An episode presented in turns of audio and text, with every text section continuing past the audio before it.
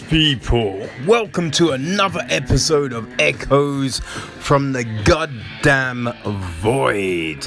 And, um, yeah, the weather has really turned, man. God damn it. I'm just freezing my ass off every time I leave my fucking house right now. But yeah, it's kind of crazy. But it is December, so I'm not really that mad. You know what I mean? It's alright. It's not that tough. But um yeah, just you know, doing the thing, living the life, all of that shit. Uh, yo, I went to um, the Natural History Museum. A lot of spots do these late sessions, you know, and um, I went to go to one. Um, you know, I was meant to be meeting up with this chick, right? So, like, the museum was meant to shut at 10.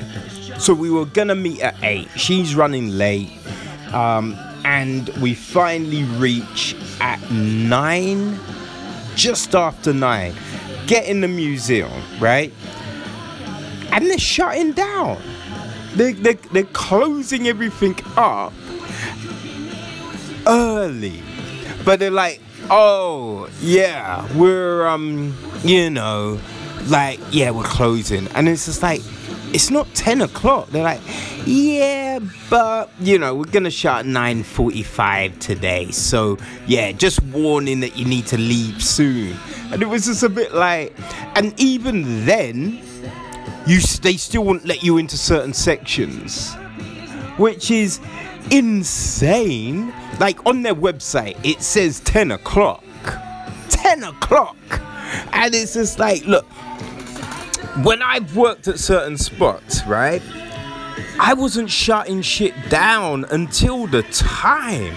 If I still had like clientele in the building, shit was open. You know what I mean? It was insane. It was some crazy ass shit. But yeah, I don't even know. But um, yo, being uh, as we do, looking through the news and shit. There's some there was some odd things. Like I, I saw this. There was a thing on the radio about um millennials and how you know it, it will take them 19 years to save up for a deposit and they couldn't move and all of this right and they're saying um yeah like the the generation before us they only had to you know it would take them three years to save up for a deposit. And i'm kind of like who the fuck are you thinking of? Just trust me. It, it, was, it was taking longer to raise that sort of money to lay down a deposit. Like, I worked in some shitty jobs and some, like, a lot of jobs I worked in, like, you know what I mean? Bonuses and pay rises got frozen. That, that's the shit that happened in the third sector. You feel me? So, yeah, it didn't take me three years to save up my motherfucking deposit. It took a lot longer than that. And just like, you know what I mean? Making some sacrifices. Being like, all right, I'm not gonna be buying this certain thing. I'm not going on holiday for a minute. You know what I mean? There was a lot of shit.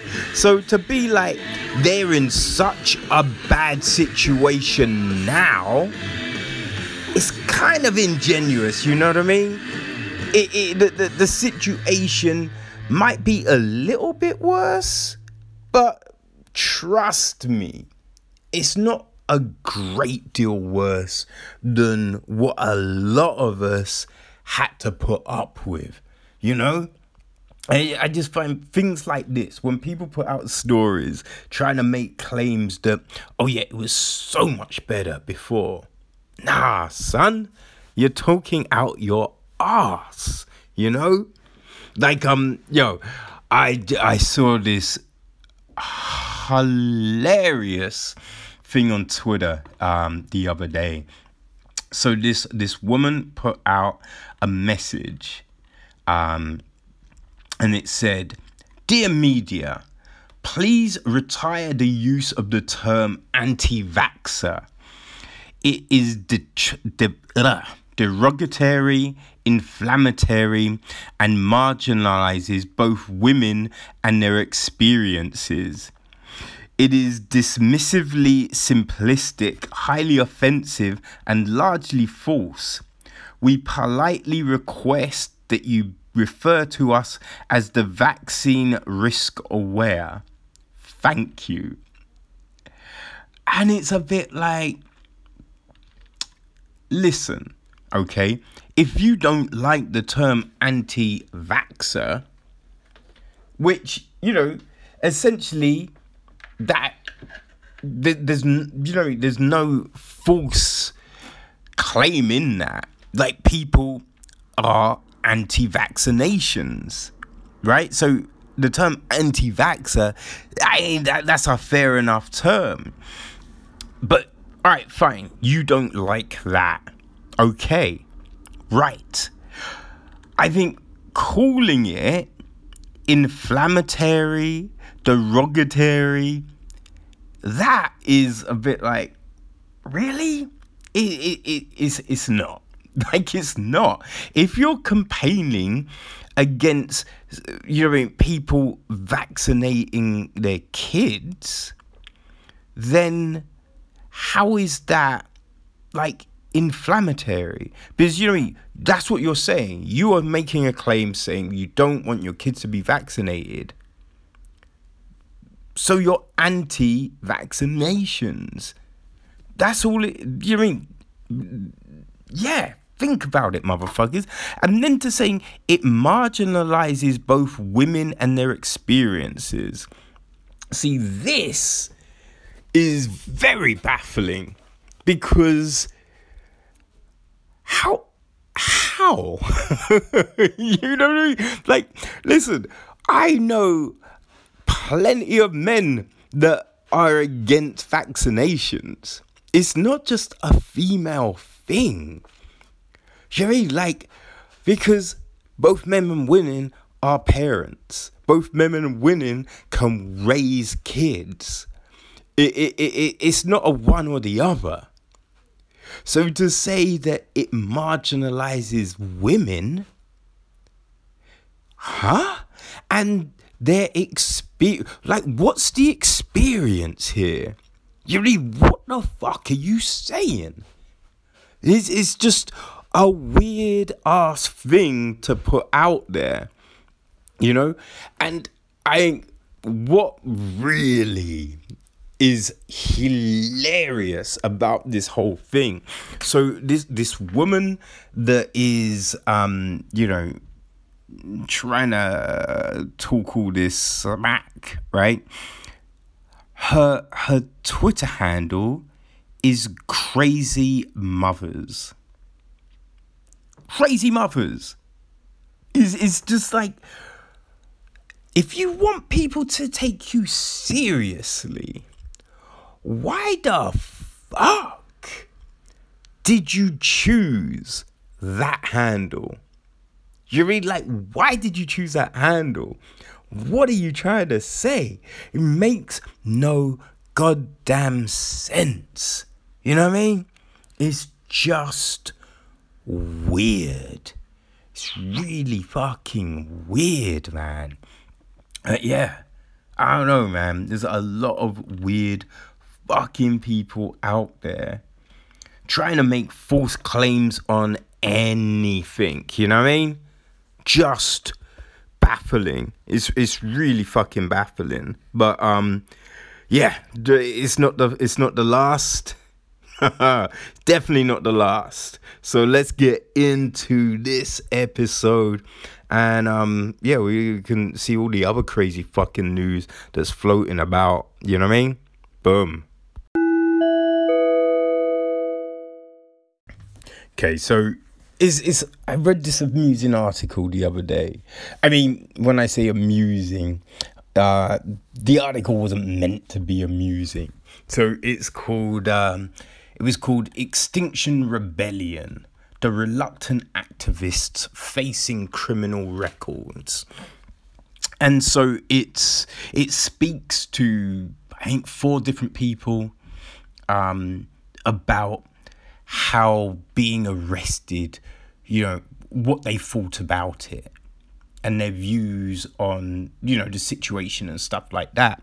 And the, one of the first people they talk to is a guy who used to be a police um, a detective sergeant in the police force right? So but the thing is so he left the met police in 2015 know because he wanted to become a guitar maker right? So, you know, whatever, fine.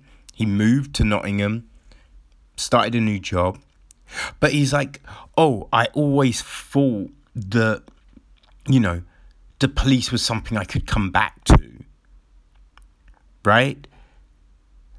That's what he's saying. That, you know, that was always his fault because he loved it so much and, you know, he could come back to the police.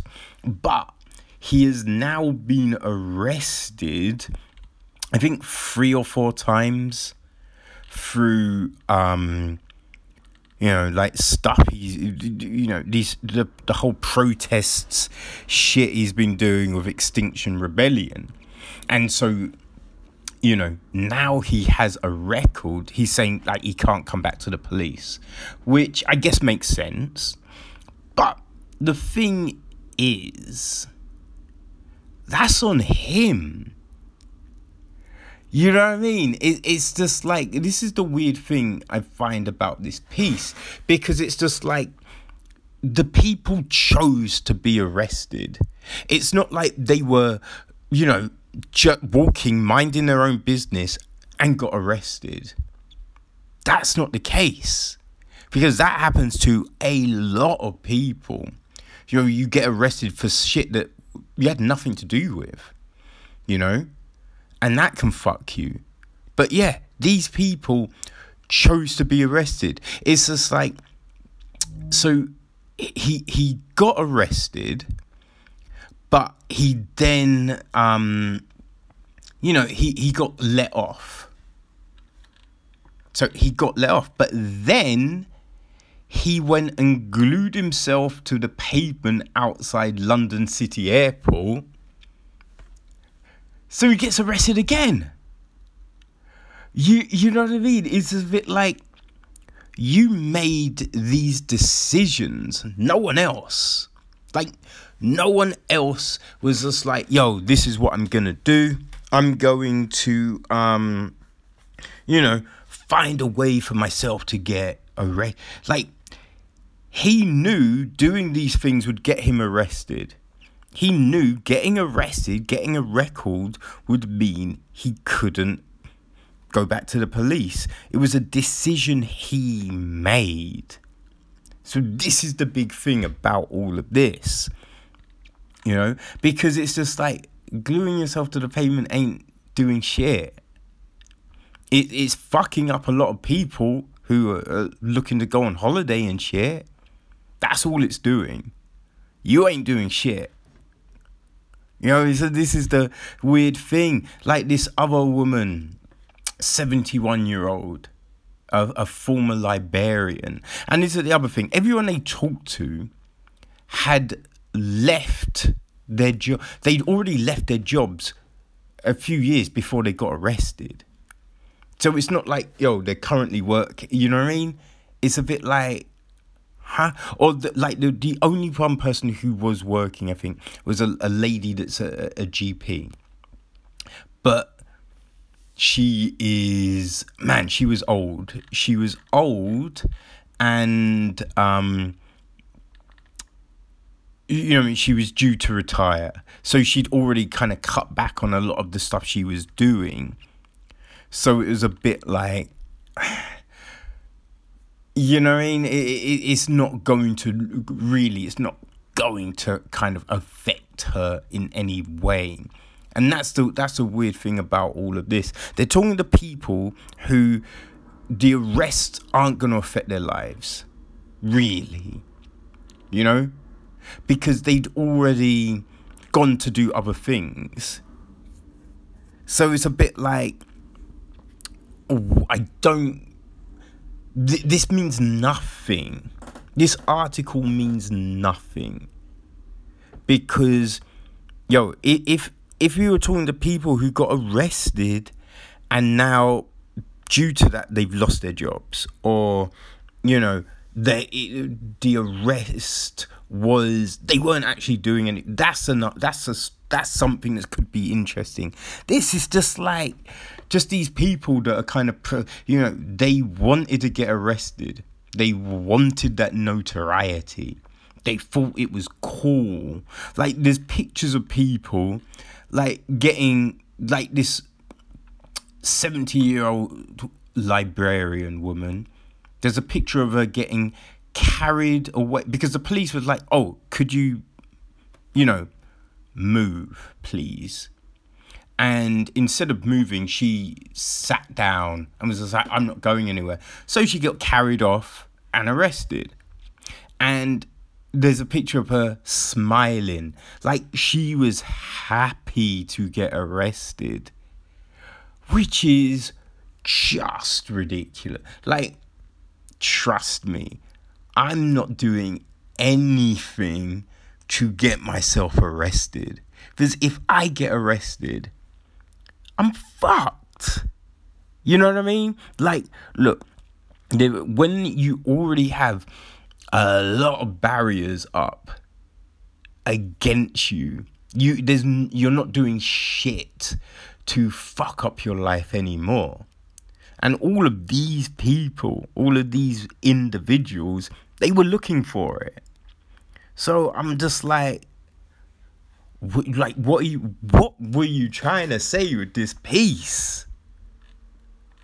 Is this just the weirdest shit? Like I don't get what it's trying to do. You know? Because yeah. It's it's just these smug fucking morons who are like, oh, I'm so cool now. I've been arrested. Like, yeah, there's this old granny who got herself arrested. He's like, oh, yeah. So, my, you know, my nephews and go are like, you're the coolest granny. You're such a rebellious person. And it's just like, no, you're not. It, like, being arrested, that's not being rebellious. It's not being rebellious because it's just like,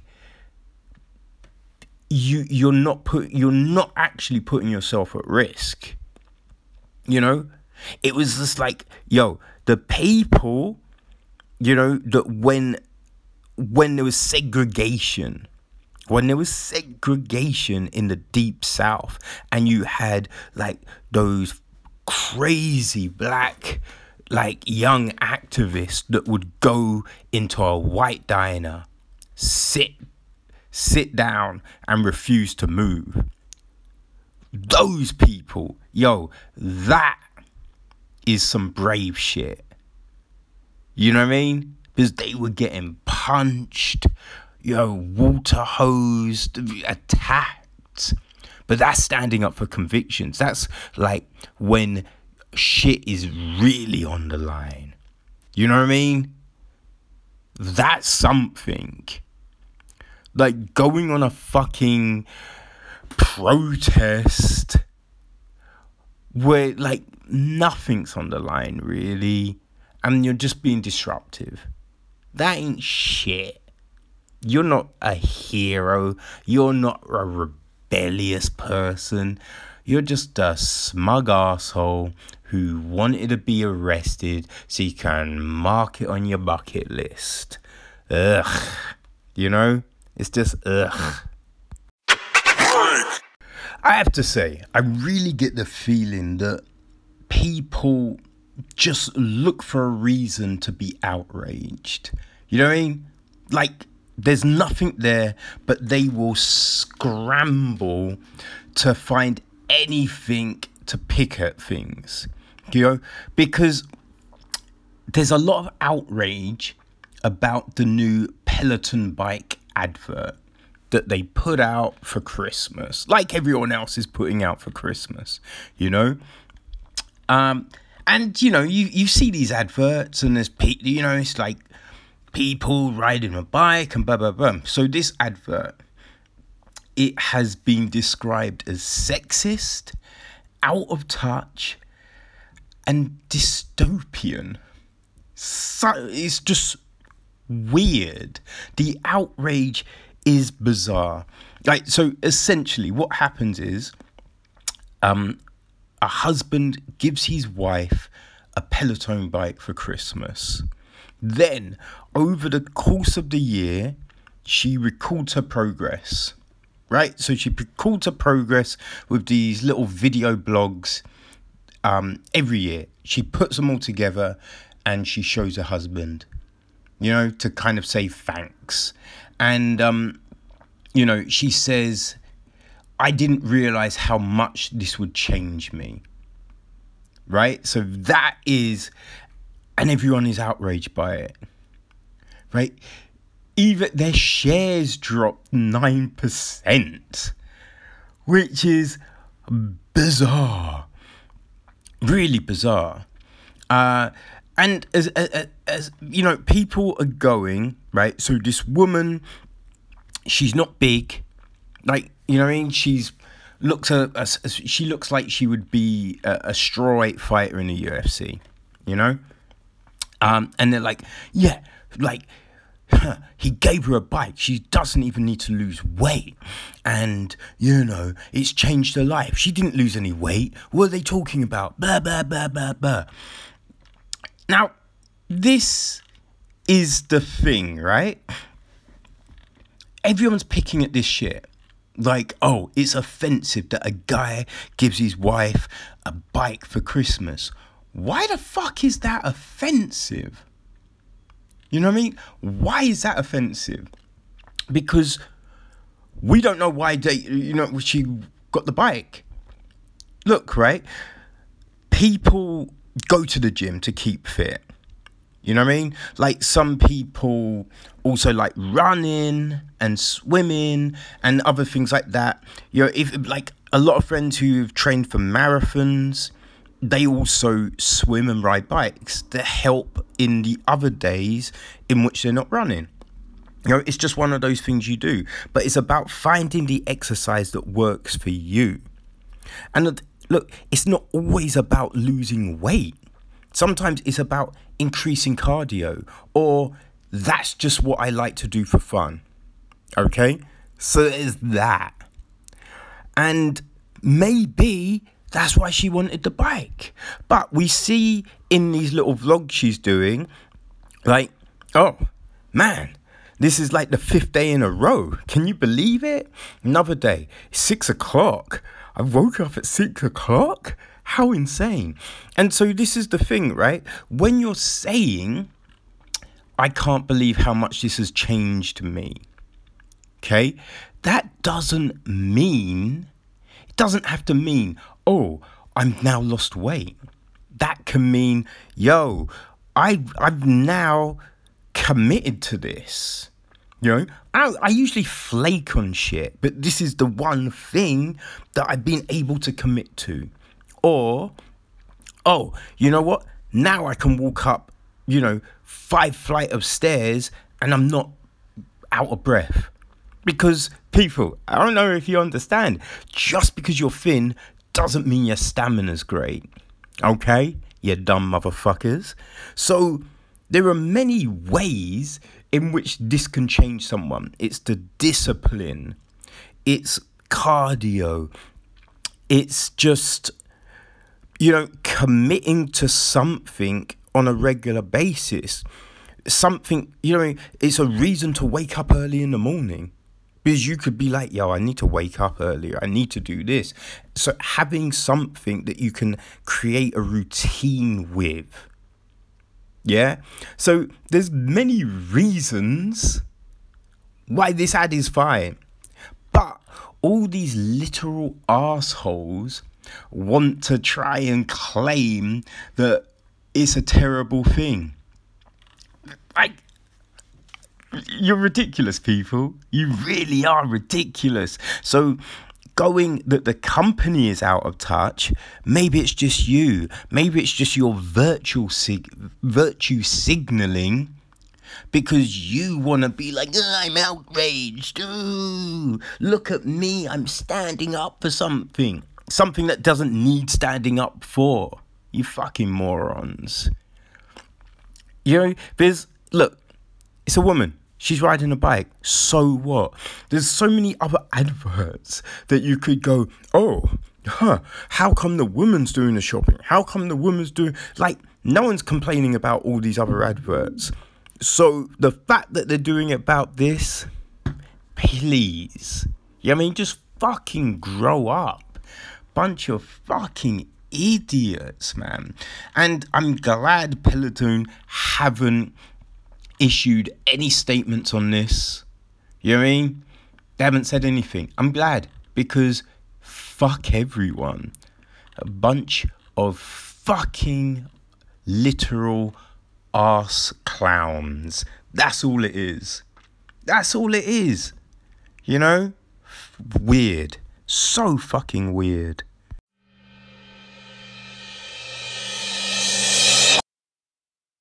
So, the winner of the Turner Prize has been announced. And, um, yeah, it is a very weird decision. So, this year's Turner Prize didn't go to one person, it went to uh, the four artists that were nominated. Yeah.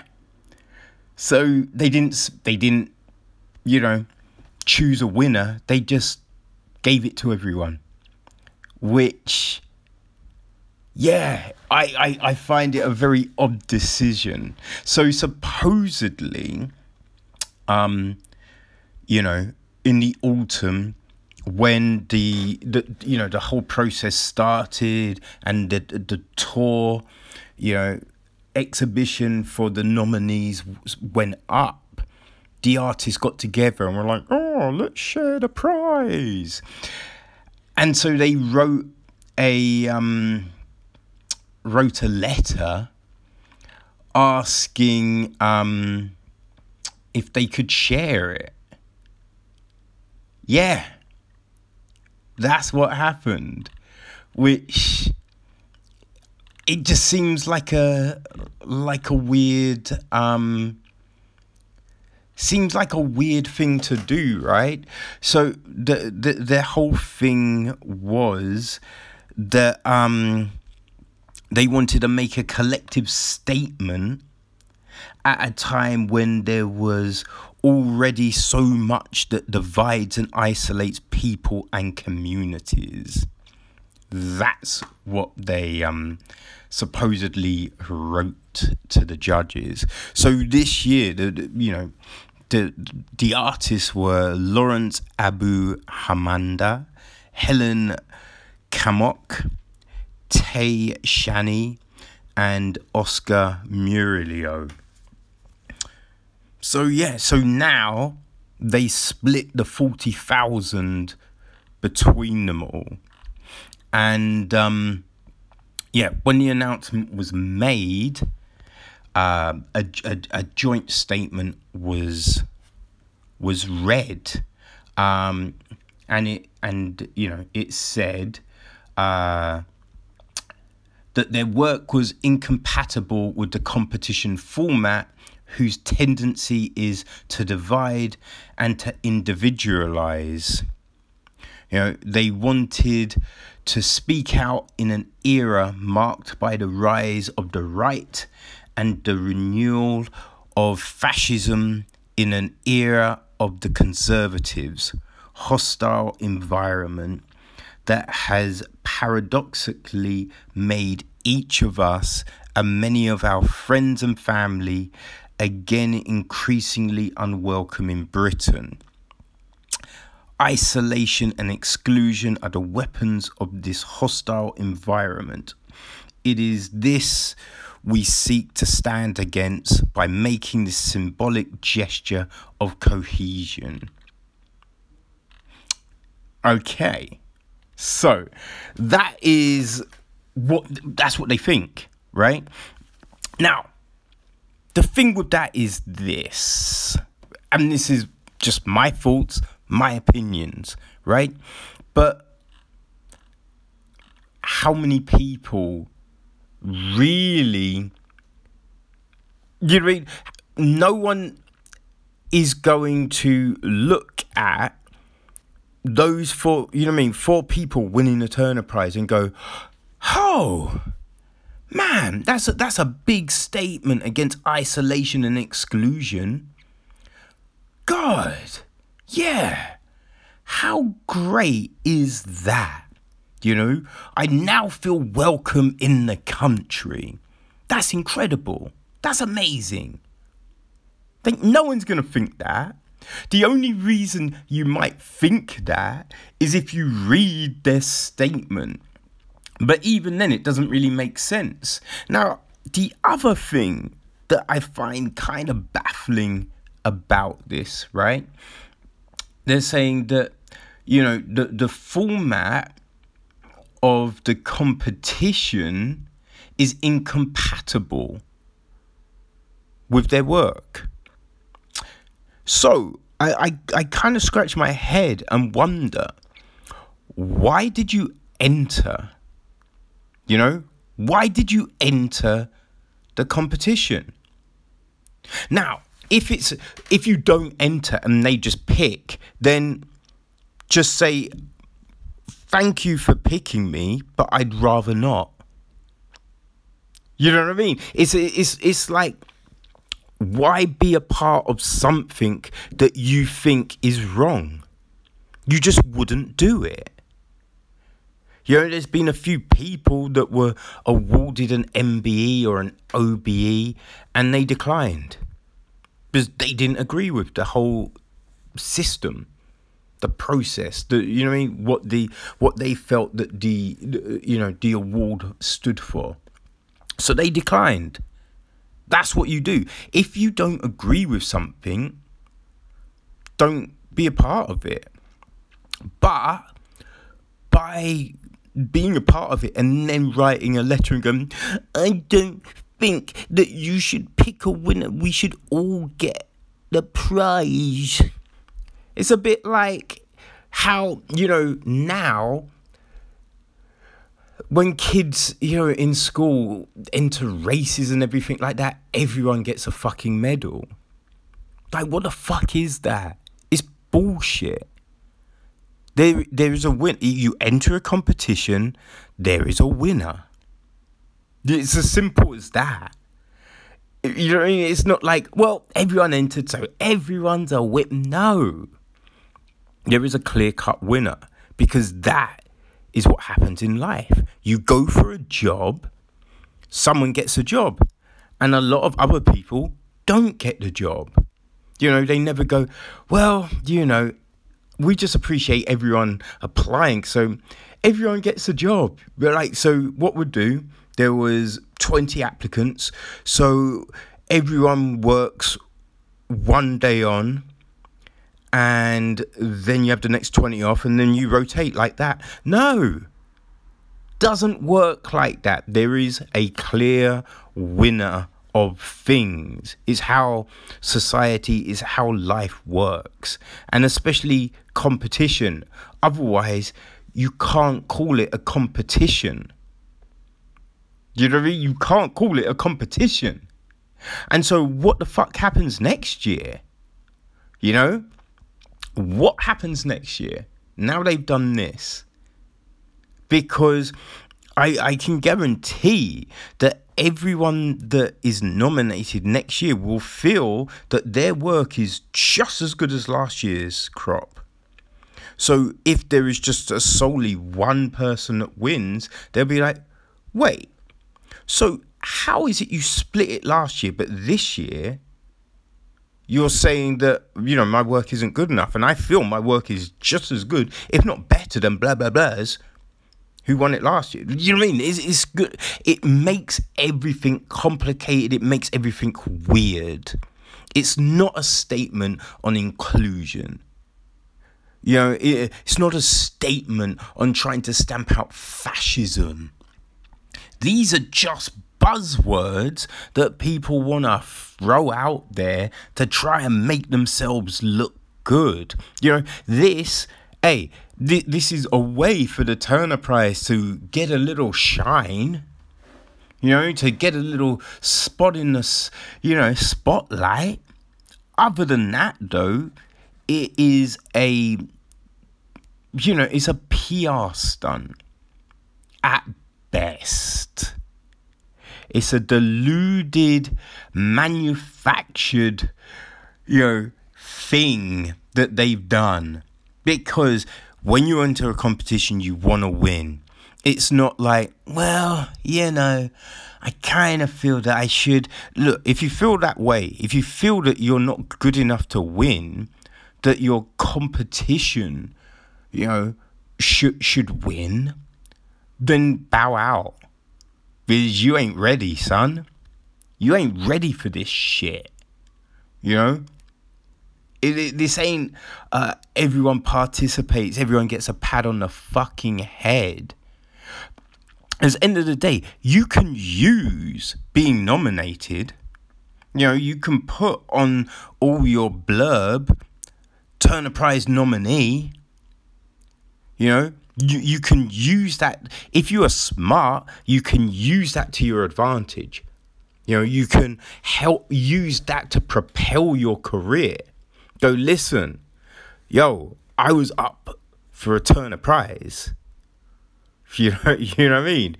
I, I was close. I just missed out. Just missed out. Hey but you know what i mean? It shows. My work is boom it's there check me out. You, you know I mean? If you're smart, you can use that shit. But you, but yeah, it's not about splitting, splitting hairs. Like we really have kind of devolved as a society because uh, everyone wants to be offended everyone wants to be a winner everyone wants to if you want to be a winner and you, and you you know what I mean just through participation, don't enter anything. Do you know what I mean? Don't enter anything. Because, yo, this shit is pitiful. Frank, that's that's what I feel. It's just some pitiful bullshit. And and it's not helpful. It really isn't helpful because then in times when you go for something and you don't get anything, you're gonna feel fucking crushed and you won't know how to deal with that. Fucking snowflakes. Okay, people, so another week of um, a UFC blackout, but we had Polaris 12. Um, where the main event was Nicky Rodriguez against Luke Rockhold. So, definitely a fun fight. Uh, another UFC fighter on the card was Gilbert Burns. So, uh, yeah, definitely uh, go check out this week's Chin Check to find out what happened in Newport, Wales. Boom.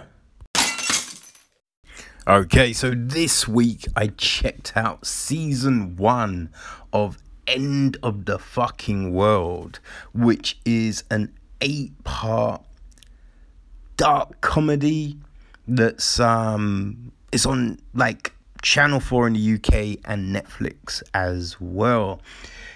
So it's based on a comic book series by Charles Forsman um, and the TV show is written by Charlie Covell, uh, directed by Jonathan Entwistle, Lucy Tcherniak, Lucy Forbes, and Destiny Ekaragha. Um, it's starring Alex Lawther, Jessica Barden, Gemma Whelan, Wunmi Mosaku, Steve Oram, Christine Bottomley, Navin Chowdhry, Barry Ward, and Naomi Ackie. And um, the idea of the show is this James is a 17 year old who believes he is a psychopath. He kills animals as a hobby but grows bored of the practice. He decides he wants to try killing a human he settles on Alyssa, a mouthy, rebellious 17 year old classmate with issues of her own. She proposes they run away together, hoping for an adventure away from her turbulent home life. James agrees with the intention of finding an opportunity to kill her. They embark on a road trip across England and begin to develop a relationship after a series of mishaps. Um, well, I mean, that's partly true. It always baffles me how, like, these premise write ups, like, twist things up a lot, right? So, yeah, James, as a kid, you know what I mean? He, he was fascinated with pain and just trying to feel things. So we, we, get a lot of flashbacks and we see him like dipping his hand in a, a deep fat fryer as a kid. Like, but all of this seems to kind of stem from uh, an incident with his mum, like when he was very little. So yeah, so he's been killing like bugs and things like that, moving on to smaller animals, and then the animals get bigger and bigger. And so yeah, he, he's thinking of wanting to try killing a person. Then we have Alyssa, who, you know, she's from a broken home, just like James. Um, her dad left. Uh, her mum remarried, and her uh, her new stepdad is an asshole who we see him make a few advances on her, which her mum tries to pretend she doesn't notice. So it's all a little bit weird.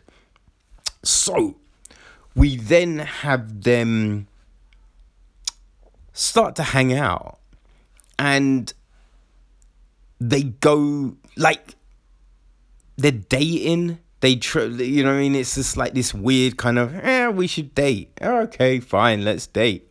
And so we have that. Then there's a weird, another weird incident with alyssa's stepdad which then she's like yo let's run away. And then that all happens. So the dating happens before they run away, but it's all very uh like I think this is a weird show, but it's fun. It is is amusing. Um and I, I one of the things that I did like was the fact that you you had them like because when they were originally being like yeah we should date like you can tell that neither of them are kind of in into it but they think, all right, this is something we probably should be doing because everyone else is doing this kind of shit. So when you have them making out, oh my days, it's super, super uncomfortable. Like they are just kind of licking each other's faces. It's just like, yo, what the fuck are you kids doing, man? But you know, that's fine because no one knows how to kiss from the giddy up. You you just learn that shit. So we had them talking big, you know, she's just like, uh, James, have you ever eaten a pussy? I want you to do it to me. But it's like, yeah, they don't know what they're talking about, but they're fronting. And that's fun because that happens but you but a lot of this kind of shit is left out of other shows other programs other situations when they're dealing with this kind of shit you know? So it's fun to see it. And just the way they interact and they're trying to do shit and it's just like yo you, you ain't ready people. You ain't ready. But we had them trying to run away and just the weird shit they're getting into on these journeys. You know, they they steal James's dad's car, but that all goes a little bit wrong. you know, just like there's an incident where they go, so they go to like a, a charity shop to get clothes which is, you know, fine, fine. But she, Alyssa goes to get underwear from there. And I'm just a bit like, yo, look, t-shirts, trousers, dresses, you know, all that is fine. All that is fine. Underwear though, I just like you man, it ain't about wearing secondhand underwear. You know what I mean? That's just a bit like, oh no. Don't do that. Don't yeah, that's kind of grimy. You know what I mean? That's just like, ugh. But yeah, so we're seeing all these different incidents. But as the journey progresses, we kind of see them, you know, reshaping their views on just the way they they thought they were programmed. You know, so they're thinking they're weird. They're thinking they're up against everything. They're thinking that, you know, they might be psychopaths and all of this shit. But we, we see a realignment. We see them actually caring for each other, liking each other, not wanting to do certain things, not wanting to rush into certain things. And it and it's like the way it's shown, you know, the way it's all playing out, it's done really well. You know, it, it, it's yeah, it, it's got a nice nuance to it. The the one thing that I was kind of like, ah, I don't know if I buy that. Right? So we have an incident with um because they break into a house, they're trying to squat while they're trying to make up their minds on some shit they need to be doing. And yeah, it's around that. Because an incident happens with someone. And yeah, so they find out that this person ain't a great person, right? So they find two lots of evidence video and photographic. And it's a bit like what they do with the photos is just like wait what? That doesn't make any doesn't make any sense. And i'm a bit like look it doesn't make any sense because i think we've seen programs you know you've heard things we've you know what i mean? There's an understanding on like what could go wrong in certain situations you know? So if you want certain things to come to light you're not going to do certain things right? So what they did was just a bit like eh i don't know if i buy that man because these like they're weird kids but they're not morons you know? So there was that and then there was a conversation. So there was this one conversation between the police and this woman. And it was just like, oh, if if you know something, yo, just let me. And then she turns up with this thing, and you're just a bit like, really though, because she did a thing earlier that was big. You know, it's a big thing for her to do. So for then, for her to do a 180 and bring this thing it's just a bit like I don't know if I buy that. You know what I mean? I don't know if I buy that. Seems a bit weird. You know, it's but but that's that was my I feel that was my one gripe with the program. Just this one incident and some of the ramifications from it.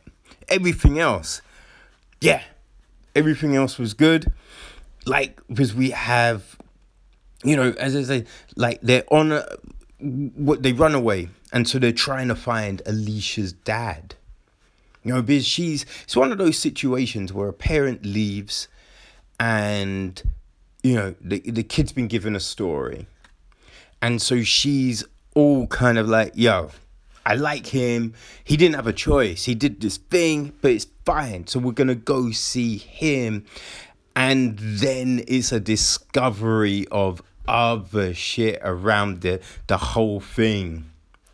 And the way that plays out that's all good. You know?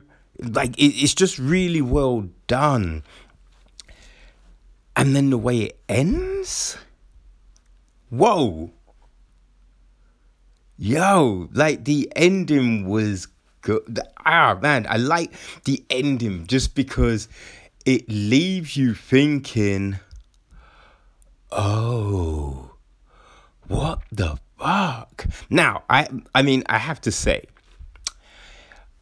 knowing that, you know, there's a season two, because I am late on this. so I think if I'd watched it at the time, yo, you'd have been like, what? That's in. Oh man. But yeah, knowing there's a season two, it kind of, you know, it, it takes away from that a little bit because you kind of feel, okay, well, obviously. But it's still really well done.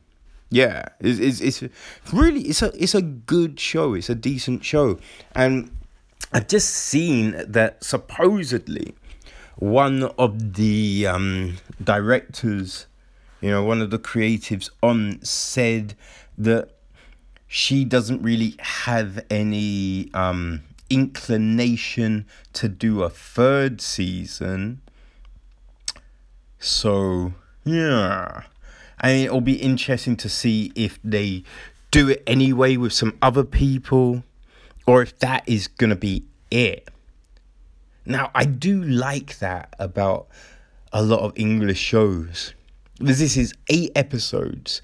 They're roughly about 20 minutes an episode. So it's not convoluted, it's not baggy.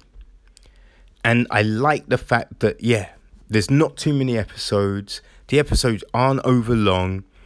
And, you know, if they end it after season two, that's great. It's a confined story. They're not trying to drag it out. I respect the fuck out of that.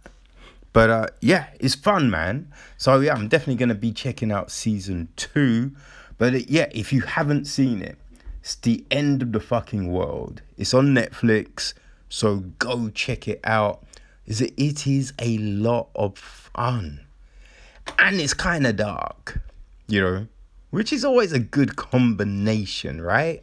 A little dark, a little fun, and it's good, really good performances. You know, like everyone involved really, yeah, really shines with the the, the, acting and everything like that. So um, yeah, highly recommend it, people. Go watch it. Go have fun. All right. Okay, people. So this week I uh, checked out a new book from Neal Shusterman. It's called Scythe, and it's book one in the Arc of a Scythe trilogy. Uh, it was narrated by Greg Tremblay. Um, I do not know how I came across this book. I have no clue, but I thought it kind of sounded interesting. Um, and also, the last part of the trilogy had just come out, so I thought, oh, perfect. You know what I mean? The, I, if I like it, I don't have to then wait, you know, a couple of years before the series is completed or anything. So, boom. All right, all right, I'm gonna try this out. So, the gist of this book is this a dark, gripping, and witty thriller in which the only thing humanity has control over is death.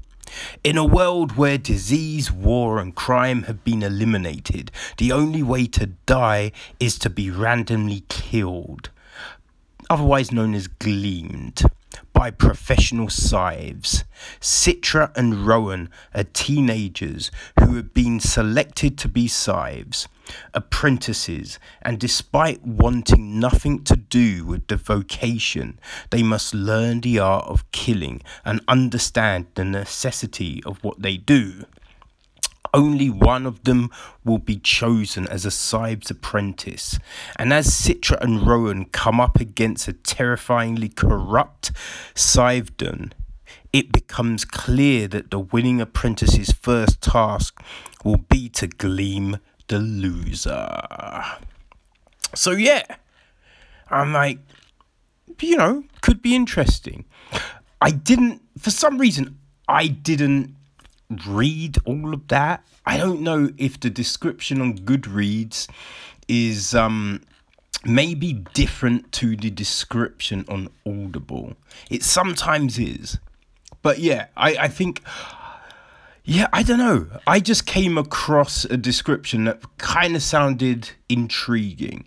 You know, the whole concept of um you know, death has been eliminated, no diseases, and you know they they have to kind of control the population with um, these kind of random killings. It was just like, okay, yeah, that could um, yeah that could be compelling. Uh, so yeah, I you know I started reading it, and I don't know if um I'm forgetting maybe something else I've read, but this did seem like a newish kind of concept. You know, so I was a bit like, yeah, it's always good to, um, you know, try something that is approaching a uh, a a concept of like you know because euthanization that's not new in itself but you know approaching it from this different angle yeah you know what i mean that's worth checking, I feel.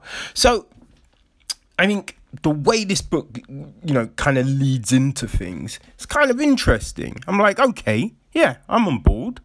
I can get down with this. And so, I think everything is is building up nicely. There's a few things that are just a bit like, eh, I'm not sure about that. You know, like um, I think when they're breaking down Rowan's uh, I even see both of the kids. I think breaking down both of their kind of origins, there are bits in them that are just a bit like, ah, oh, come on, really, you know what I mean? Just because you know it's always. Oh, this person showed this this thing that no one else had, and you're just like, no, like no. You're like, because kids aren't really that unique. Now, some may go against the grain. That's fine. I'm always that that I have no issue with that. But when it's just like everyone else is one way and this one person is this all on their own, that I'm just a bit like, mm, no, I don't buy that. Don't buy that at all. And it's just a bit lazy always feels a bit lazy in the setup. But you know, so there's a couple of things in their origin stories, as I said, that were a bit like, mm, not sure. But the rest of it, I'm like, okay, that's fine. Boom, I can get on board with that. And you're you're kind of learning about this whole situation and everything like that, which is like, okay, yeah, no, this is interesting. You know, I kind of enjoy the the world building as such was was fine. You know, not giving too much away, but giving you enough to keep you interested. All of that. So, uh, Shusterman is is doing a good job so far. I think as the book goes on, though, it starts to just fall into that I think just that typical thing. You know, it, because all right, let me let me break it down like this, okay? So Hunger Games. When you read Hunger Games, when you read Hunger, when you oh, I can't speak. God damn. When you read Hunger Hunger Games, Hunger Games. When you read that, or even watching the film, it's a bit different, right? You're like, ah, okay. Yeah, cool. But then when you hit the second one, that's when it just becomes just so derivative. And um, I mean, like, even in Hunger Games, the whole love bit stuff, that got a bit like, oh, did we have to do this? Everything else was fine, though right? And so that is the problem sometimes that there's an, a kernel of a good idea, but then maybe not enough to warrant a, a, a complete book. Maybe they like make it a novella, something like that, or or just sit on it. Sit on it until you have really thought of how you're gonna play this shit out. And I think that was an issue with this because it starts off fine. Just a few little kind of moments that just be like, eh, whatever. But more or less just fine. It's good. It's decent. Then just becomes a derivative mess. And look, mess is, is a bit strong. All right. So not a mess. But for me, it was just I don't see the need. I don't see the need for this because, you know, obviously, for some reason, which always happens, but the two main characters, there needs to be this kind of love interest bullshit. So they throw that in there, which as soon as that happens, ah, uh, I'm kind of out. I'm I'm a little bit out. Can't lie, because it's just I don't. There's not a need for it. It would have worked fine without that. And then, like, because there's always this thing, right? So uh, people write these books, and supposedly it would, you know, because now it's the big trend to write a book or make a film or whatever, whatever, with a strong female lead. It's always bullshit though, because it's not really because they always have in it like and the guy saves the girl and blah blah blah. They always put that in even when it's meant to be this strong female lead. So you have in the book like Rowan doing this shit to supposedly be like because you know if I fail and then Citra doesn't look bad when she fails and blah blah blah. And it's just a bit like it's so ridiculous it's so ridiculous. And also, then when certain things lead from that, you're just like, yeah, like anyone can see that would be a consequence of that. And the problem with that is, is obviously a big thing is so you make these characters like super bright, but sometimes you downplay it right? You downplay it like, yeah, they're not getting the best grades, but that's by choice. They've decided to coast. They've decided to do this.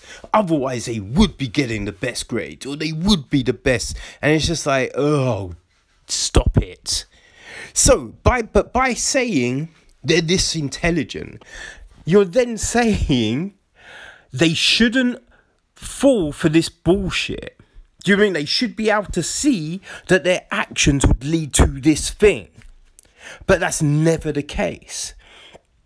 So you have these situations come from these ridiculous actions, which is just a bit like, oh, come on. And then when one of them has this news, they find out this thing, they tell the other one. Even when everyone's like, don't, don't tell them, don't tell them, they tell them and then the other one blurts it out for no reason.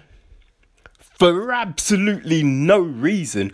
Or if they had to blurt it out, you you could have set it up in a completely different way. Because the way they do it, then the person's obviously gonna go, Oh, I know who told you that. And you're just like, What the fuck is that? That's just ridiculous. It is ridiculous. Another thing that happens in these books, right? So you you have these apprentices. So in this one, Citra and Rowan are the apprentices, and they're training. Only been training for a year, right? But you then have a, a bit where they have to um, go up against people that have already been doing this thing for like, you know, a good few years oh, the apprentices are so good, so good. They best the other people. And it's just like, it's not going to happen. It's not going to happen. Only, there's only a very few situations where someone has trained for a minimum amount of time and then been able to surpass others. You know, like you have BJ Penn. BJ Penn was a prodigy, right? Um, Gordon Ryan.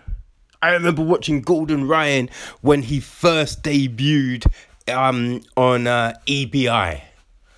And that was because I think, I believe someone was injured. I think it might have been Garry Tonon got injured. And so Gordon Ryan stepped in um, to replace him. And no one heard of Gordon. And like, and even watching, seeing Gordon now compared to them, body type, he's completely changed. But back then, boom, hadn't been training too long. You know, but that's rare. It, it, it's it's not a um you know it, it's not the norm but it, it, when you read these books they put these situations in like oh yeah and all these people suddenly like two of them are doing it in the same year and it's just like no. What the fuck are you doing? And it also defeats the whole purpose of you going right so people have to train to do this thing and blah blah blah and it takes time and blah blah blah because you then make these apprentices able to kick everyone else's butts. And it just comes off as just tiresome you know very tiresome and so yeah, like that's the thing. So it, it started off fine, but then you just have this domino effect of these kind of just for me, look, I understand. Writing a book ain't easy. So, but just for ease of purpose, I'm gonna say lazy. Now, look, obviously, there's gonna be others that have found this book compelling, very interesting, a great thing. It wasn't for me, okay? It wasn't for me. But um yeah, I just thought by going the way Shusterman does, it's just a bit, yeah, it was just a bit lazy. It was just a bit played out, a little bit derivative. You know what I mean? You, you went from a, a kind of a newish concept to just becoming run of the mill. And I found that a very big shame. Because at the beginning, I was like, oh man, yeah, this could be a good trilogy to um, sink my teeth into. Now, after finishing this book one, I'm a bit like I had no inclination to jump into book two or three. I'm just done. I'm just done with it. you know, life is too short. I I have done like I did do the whole Hunger Games, and I would say yeah, if you enjoyed the Hunger Game trilogy, you know, was it Catching Fire and then Mockingjay after Hunger Games? I think that's the order it was in. But yeah, if you enjoyed those, I think Scythe, you'll definitely be down for Scythe. I think Scythe is your jam for sure. Um, so yeah, I would say, uh, yeah, if you are fans of those books, you will love these. Like, I think anything like this. So if you're a fan of Harry Potter, I think yeah, Scythe is for you. You will love Scythe. So um yeah, this wasn't for me. Definitely wasn't for me. But if you were a fan of those other you know, book series, probably a Twilight thing as well, like any of that stuff, I think yeah, Scythe, boom you'll be all over it. Like that yellow jacket thing. This is you, all you. So yes, check out Scythe. Um, it is by uh oh, what's my man's name again? Yes, Neal Shusterman. Um, it's book one in the Arc of a Scythe trilogy. Uh, so the um your next book in the series um, that is Thunderhead. And then the last book is The Toll. So, uh, yeah. You know, if you are, um, yeah, if you're looking for a new book, this could be your jam. All right.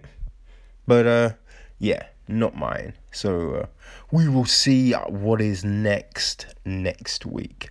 All right, people that's it for our audio book of the week. Alright? Cool.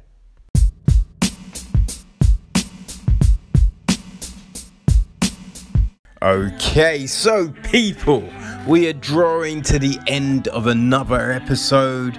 Just a little bit of TV news this week, and then we're gonna bounce. Uh, so, The Mandalorian has been dropping episodes on Disney Plus, and the reception seems to be good. They, um, people were talking to Rian Johnson recently about Knives Out, and he he stated that he'd love to go back to the Star Wars universe and maybe direct a season two episode because that's currently in production, which is interesting. Well, it's good to know that the um, all the heat he received from um, that last Star Wars film hasn't like dissuaded him at all. But you know what I mean? Like everyone's had a flop, right? Everyone's had something that not hasn't resonated with the masses. So yeah, I, I think that's a good thing, really. Um, also, on the Mandalorian front, Carl Weathers has confirmed that his character of um, you know, the guild boss will be returning in season two. So uh, there is that.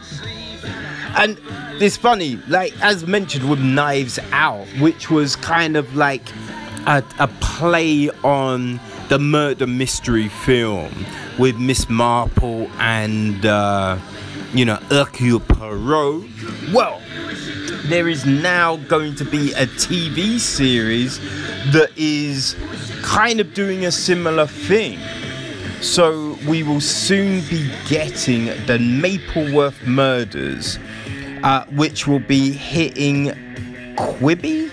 I think it's Quibi, the, a, a new streaming platform. It's created by Paula Pell and John Lutz. Uh, and it's about a, a small town um, and a crime spree that kind of hits. So they're, they're kind of playing on a murder she wrote front of things, you know? Um, so we're gonna have Paula Pell, she's starring as a mystery writer, Abigail Mapleworth, who solves crimes in her quaint hometown of New Woodstream. So each episode will feature guest victims and suspects, but also deal with the larger question of just why a small town like this has such a high homicide rate. Which I think was always the thing in Murder She Wrote. You know what I mean? Like, doesn't anyone question the fact every time she appears, someone dies? But yeah, so we're gonna have the likes of Tina Fey, Andy Samberg, Maya Rudolph, Wanda Sykes, Terry Crews, JB Smoove, you know, Patton Oswalt. They're all gonna be um, appearing in the series. And people finally, Netflix have put out dates of some of their TV shows that will be hitting soon. So this week will be the debut of V Wars, which is um, going to be hitting on um, yeah December the fifth. Then there will be the final season of Fuller House on December the sixth. Second season of Ultraviolet on the 19th of December. Now, what I am really looking forward to is The Witcher, which will be hitting on the 20th. And there's going to be a season two of Lost in Space, which is kind of funny because it's been like two, three years since season one, but that will be hitting on the 24th. And the second season of You will be hitting on the 26th. So, people, that is it. And it's for another episode. So, uh, catch you next week. Peace.